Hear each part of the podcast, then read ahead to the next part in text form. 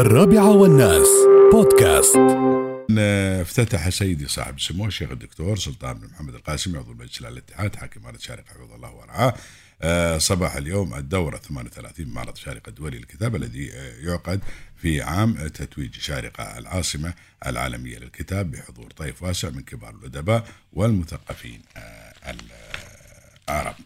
أيضا